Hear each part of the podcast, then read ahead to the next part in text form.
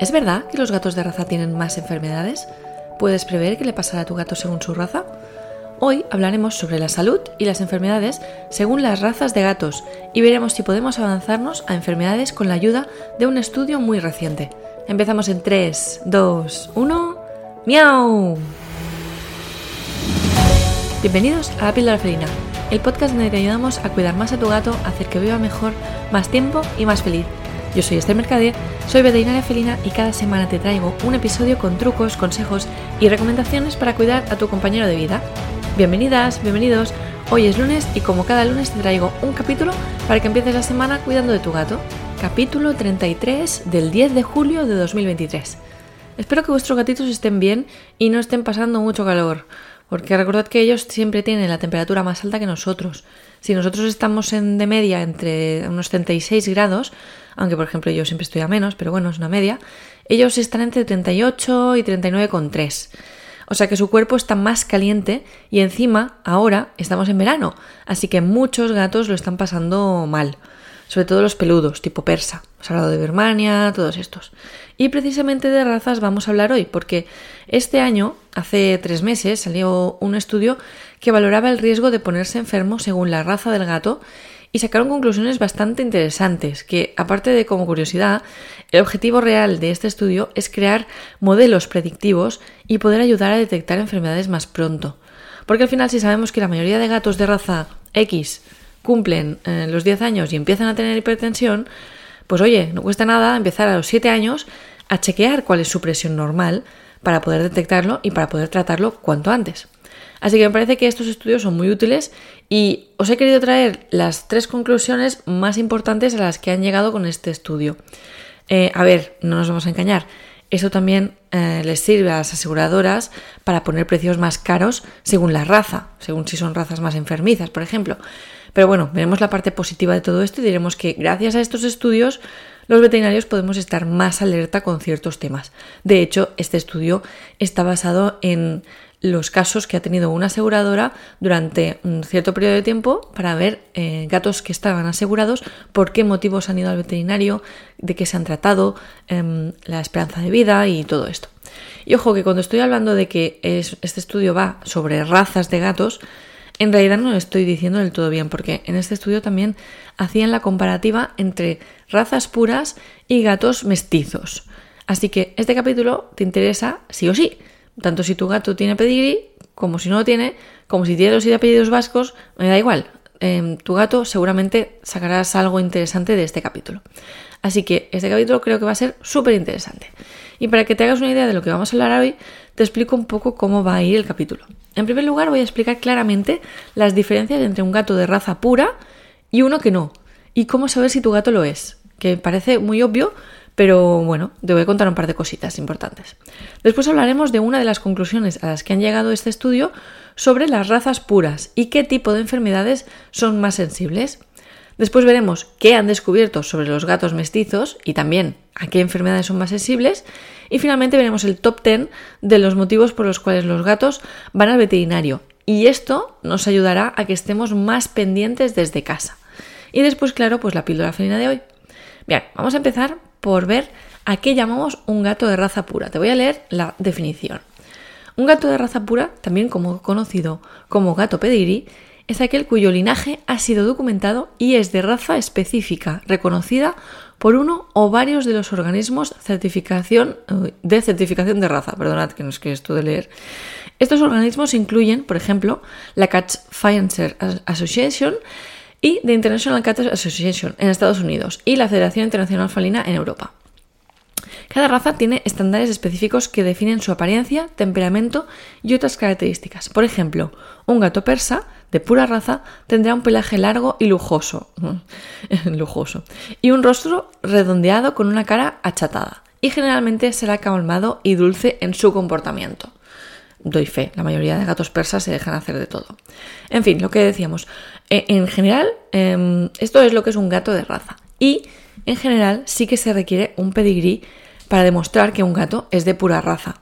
El pedigrí es un documento que muestra el árbol genealógico del gato y prueba que sus ascendientes eran todos de la misma raza. En este caso, se dice que un gato tiene pedigrí sí tiene este documento. Sin embargo, es importante, el pedigrí no solo es un documento, sino que también es un término utilizado para referirse a animales cuyos antepasados los conocemos y están registrados. Es decir, no solo es el papel, sino decimos que tiene pedigrí si vemos que este animal está registrado. Eso no significa, importante, que un gato sin pedigrí no pueda ser de raza pura en un sentido genético, pero sí, eso sí, sin la documentación. La verdad es que, claro, si no tienen la documentación es difícil de verificar esto. Por lo tanto, en el contexto de las competiciones de gatos y la cría y los concursos, el pedigrí es básico para demostrar que el gato es de pura raza. Todo lo que no sea lo que os acabo de contar no es de raza. Es decir, por ejemplo, Pupusito es clavado a un Ragdoll, pero clavado físicamente, por carácter, por tamaño, todo. Tú pones Ragdoll en Google y te sale un gato como Pupusito. Pero ya os conté en el capítulo 10 cómo nos conocimos con Pupusito. Y pues no tiene pedigrí, ni conozco a su madre, ni a su bisabuelo, ni a nadie de su familia. Con lo cual, pues no es Ragdoll. ¿Podría hacerse un test genético de Pup para confirmar si es o no Ragdoll? Pues sí, se puede y es muy fácil. Es con un hisopo bucal, como las pruebas de paternidad o las pruebas estas del CSI que te meten el palito en la boca, y confirmar si tiene X porcentaje de su ADN correspondiente al ADN tipificado como de Ragdoll. ¿Pero para qué? ¿No? En un momento esto me lo llegué a plantear, de hacer esto, precisamente por lo que hablaremos ahora en 2 minutos, ¿vale? Pero nunca lo he llegado a hacer realmente. Pero antes de explicaros el por qué, me lo planteé para que tenga dudas sobre si su gato es de raza o no y realmente le importe, porque no sé, porque necesite saberlo por algo en concreto o porque queréis llevarlo a un concurso o algo.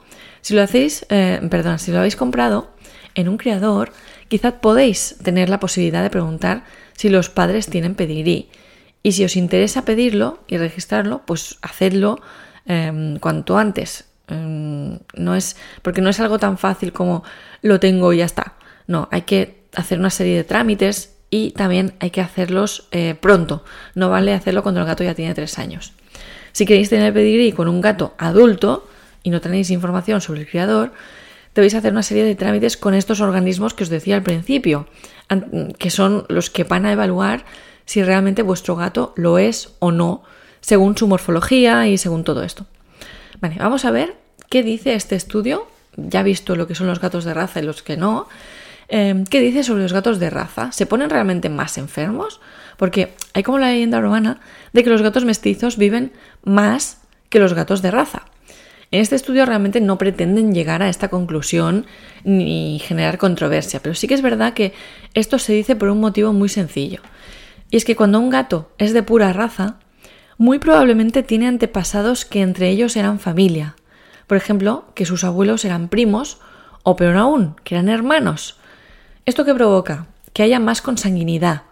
Consanguinidad, es decir, que algunos gatos tengan problemas genéticos y puedan darse cosas un poco raras por haber hecho cruces entre ellos. Esto pasaba antes con los reyes, que eran todos hijos de los mismos, todo esto, que nacían un poco raritos, pues así. Yo creo que esto, ¿no? Deberíamos pensar que debería estar prohibido hacer esto en los criadores. Pues es algo que en la mayoría de casos se intenta evitar, pero algunos criadores se arriesgan a hacer esto porque precisamente quieren hacer lo que se llama fijar algunos rasgos. Por ejemplo, han tenido una camada con 2 hermanos con un ojo azul y un ojo amarillo. Me estoy inventando esto, no sé si esto puede pasar o si hay alguien que ha tenido un gato con un ojo azul y un ojo amarillo, creo que no puede ser, pero... Y los cruzan entre ellos para tener más bebés con un ojo azul y un ojo amarillo. Esto es lo que sería fijar un carácter, fijar el rasgo de un ojo azul y un ojo amarillo. Y esto es precioso, ¿vale? Quedan unos ojos muy rarescos, muy a lo husky, pero los hijos de 2 hermanos, pues todos sabemos que pueden pasar muchas cosas raras allí. Más allá de la moralidad y más allá de Juego de Tronos, puede haber mutaciones genéticas y problemas más graves. Espero no haber spoileado a nadie con esto de Juego de Tronos. Creo que a estas alturas me imagino que ya todo el mundo... Bueno, da igual, cambio de tema. En todo caso, ¿qué pasa con estos gatos de raza? Pues los investigadores vieron que los gatos de raza tenían más frecuentemente una serie de problemas que los gatos cruzados no tenían. Es decir, no es que tuvieran más o menos, sino que estos problemas en concreto eran más típicos de gatos de raza. Y son 5 estos problemas. El primer problema, problemas reproductivos, sobre todo en los gatos siameses y bengalís. Luego os explico un poco más de esto. Problemas de corazón, sobre todo en razas grandes, tipo Maine Coon. Luego, complicaciones en las cirugías, complicaciones de cicatrización, complicaciones anestésicas, todo eso. Infecciones respiratorias de vías bajas, es decir, de pulmones, y también enfermedades inmunitarias. Así que con estas conclusiones podríamos, por ejemplo, estar más alerta si nuestra gatita bengalí o siamesa no está castrada, porque tiene más riesgo a tener una piometra, incluso de joven. O, por ejemplo, revisar desde pequeño y con más frecuencia a nuestro gatito Maine Coon, porque tiene más riesgo a tener cardiopatías. Todo esto comparativamente con los gatos cruzados, ¿vale?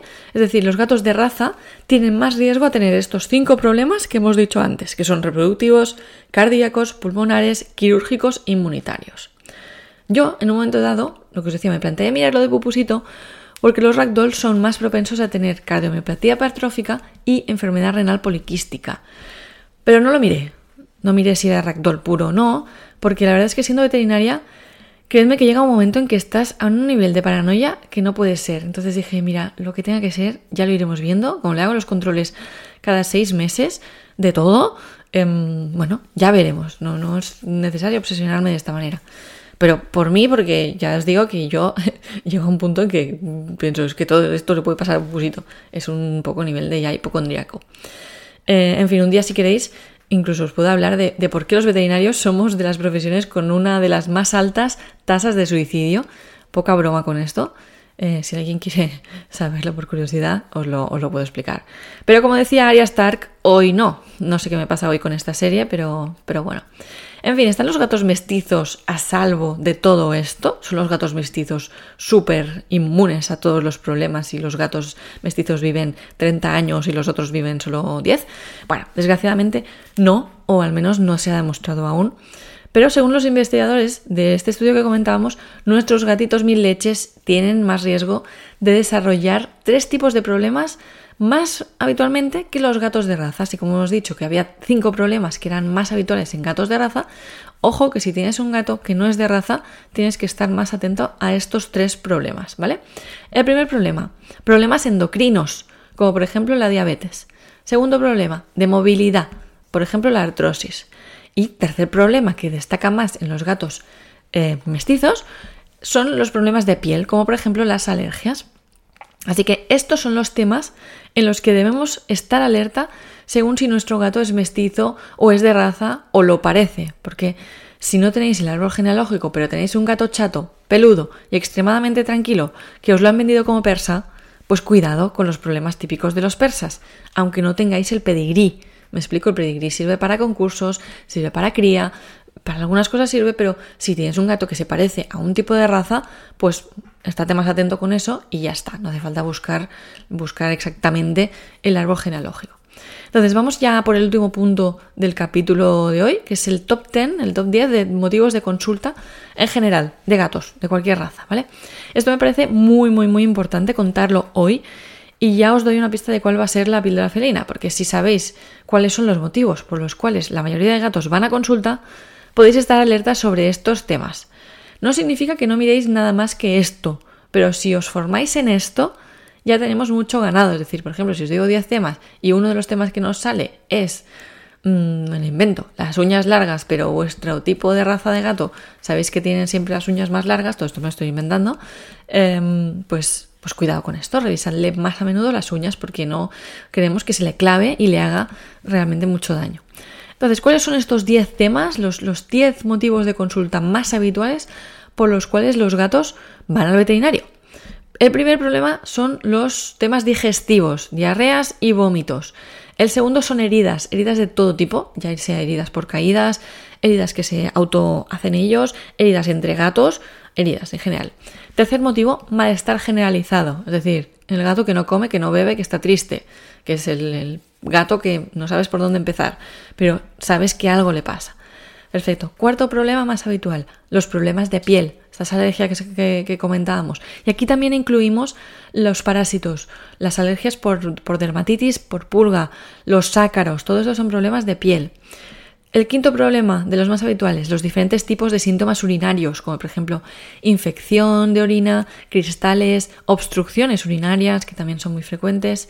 El sexto tema, el sexto problema más habitual por los cuales van a los gatos a consulta, son los problemas de riñón, los problemas renales, ya sean problemas renales debidos a la edad o pues intoxicaciones, piedras pero en el riñón, cosas así. Séptimo problema, enfermedades locomotoras. Es decir, de movilidad, cojeras, artrosis, dolores de este tipo. Estos son el séptimo de los problemas por los cuales los gatos van al veterinario. Octavo problema, las neoplasias en general, tumores. Tumores de cualquier tipo. Los gatos también es verdad que hemos conseguido que aumenten su esperanza de vida, con lo cual, igual que pasa con las personas, desgraciadamente vemos muchos más casos de neoplasia que antes. Noveno problema por el cual los gatos van al veterinario son los problemas oftalmológicos, los problemas de conjuntivitis, que serían los más simples, pero también nos vamos a glaucomas, pérdida de algún ojo por una hipertensión y un problema más de dolor, cataratas, problemas así. Y finalmente, el último de los motivos por los cuales, de los 10, que hay muchísimos más, pero estos son los 10 más habituales, el décimo problema por el cual los gatos van al veterinario son enfermedades endocrinas, como os decía, tipo diabetes o tipo hipertiroidismo, hipotiroidismo y estos tipos de problemas más de los temas endocrinos. Si a alguien le suenan estos temas, pues está muy acertado, porque son los temas que yo más recurrentemente trato aquí en el podcast. Por lo que os decía antes, porque si estáis formados en esto, si conocéis más estos 10 temas, cuidaréis mejor de vuestro gato. Y yo ya me doy por satisfecha, porque por eso estoy aquí, para ayudar a más gatos. Si os explico las cosas que más habitualmente podréis ver, más frecuentemente detectaréis cosas antes de tiempo, iréis al veterinario y vuestro gato estará mejor, lo que decíamos al principio, más sano, más feliz y que viva más. Seguiremos hablando de estos temas y de muchos otros más, pero hoy no, hoy ya estamos terminando el capítulo. Así que para terminar te voy a dar la que es la píldora felina de hoy. Y la píldora felina es: pide a tu veterinario felino que evalúe por edad, sexo y raza cuáles son los problemas que puede sufrir tu gato y estate muy atento a sus síntomas. Y ahora sí, hemos terminado. Espero que te haya gustado el capítulo 33 del podcast La Píldora Felina y que te gusten mucho también los siguientes capítulos que iremos publicando. El lunes otro más. Gracias por tus valoraciones de 5 estrellas en Spotify, en iTunes y por todos los comentarios en iVoox y los mensajes que también me enviáis en la web. Con esto me estás ayudando a ayudar a más gatos. Un abrazo, un toquecito de nariz y nos vemos en el siguiente capítulo. ¡Adiós!